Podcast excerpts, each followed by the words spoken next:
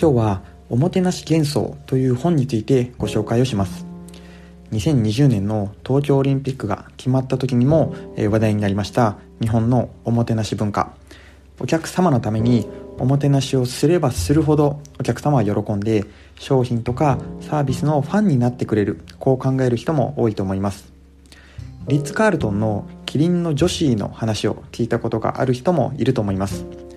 リッツ・カールトンに宿泊した家族が息子が大事にしているキリンの女子の人形を忘れてしまいます。両親が息子に対して女子はもう少し休みを楽しんでいると伝えてなだめているとホテルから女子が見つかったので郵送するとそんな連絡が来ます。郵便物が届くとキリンの女子だけでなく女子がプールでくつろいでゴルフカートに乗って18ホール回る写真のアルバム。そして箱いっぱいの無料のアメニティが、えー、入っていた、えー、こんなエピソードです。この話を聞いた時にぜひリッツ・カールトンを利用したいと思うと同時に自分の会社のカスタマーサービスもとにかくおもてなしレベルを上げるべきだと考える方もいるかもしれません。しかし本当にお客様というのはあらゆる場面でそんなサービスを求めているのでしょうか？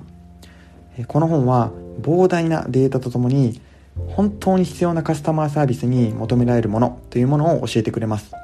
え、今日はそのうちから3つ、え、勘違いしがちなカスタマーサービスについてご紹介します、え、1つ目は顧客対応満足度とロイヤリティには相関がないことです。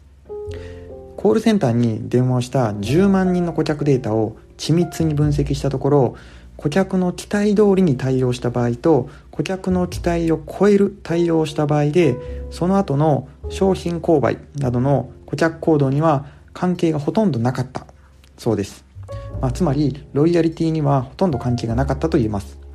逆に期待値を下げるような、えー、対応してしまった場合というのは悪い口コミをする人の割合が全体の65%でより多くの人にその悪評を伝えることが分かっています。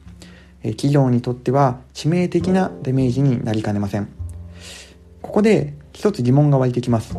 期待値を超える対応をするとその人の、まあ、顧客、えーと、購買行動自体は変わらなくてもいい口コミをしてくれるのではと感じる人もいると思います、えー、確かに良い製品を買った際にはその素晴らしさを口コミに紹介する人というのは多いです。これは他の人がこの商品を好きになったのは自分のおかげであると、まあ、ある意味で手柄を独り占めにすることができるためです。対照的にカスタマーサービスというのは不快な思いをした時に人に同情してほしいという思いが湧くのでより多くの人に話します。データでも良い経験をした人というのは1人とか2人程度にしか話さないが、えー、悪い経験をした場合というのは10人以上に話す人が多いことが分かっています、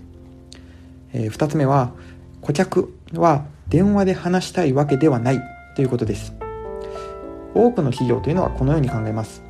顧客が電話をしてくるのはその人にとって電話でのコミュニケーションが最適な手段である。電話は必要だと考えがちです。しかし電話をかけてくる人の60%はウェブサイトを見た上でかけています。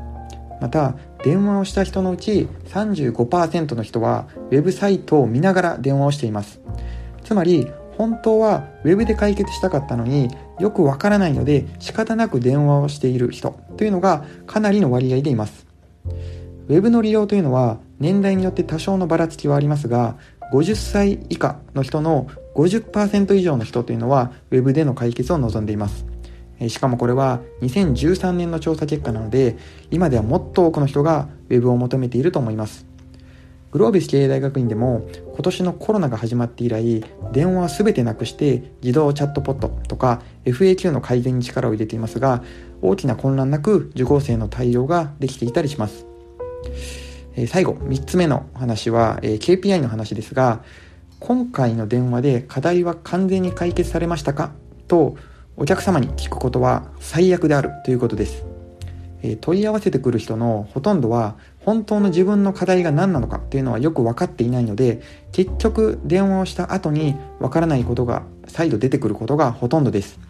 えー、同様に初回回答問い合わせ解決率とか平均対応時間というのも指標としては問題があるというふうに指摘しています。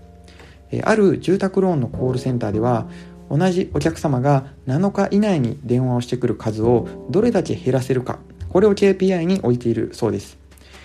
グロービス経営大学院でも、えー、よくですねこんな問い合わせが来ます、えー、グロービス東京港のラウンジは明日は何時から空いていますか、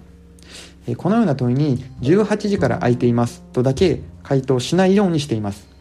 その人が同じ質問を再度しないで済むように18時から空いています。え施設の空き時間というのはマイページの施設カレンダーから確認できますので、えー、えー、っと再度ご自身で確認してください。こんなコミュニケーションをしています、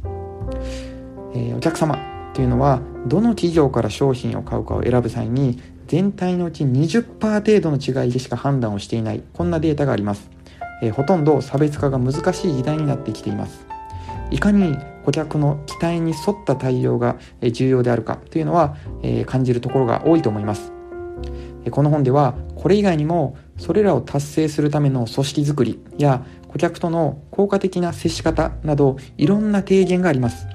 B2C、B2B の企業に関わらず顧客と関わる全ての企業に必要な要素が詰まっていますので是非手に取ってもらえると嬉しいです。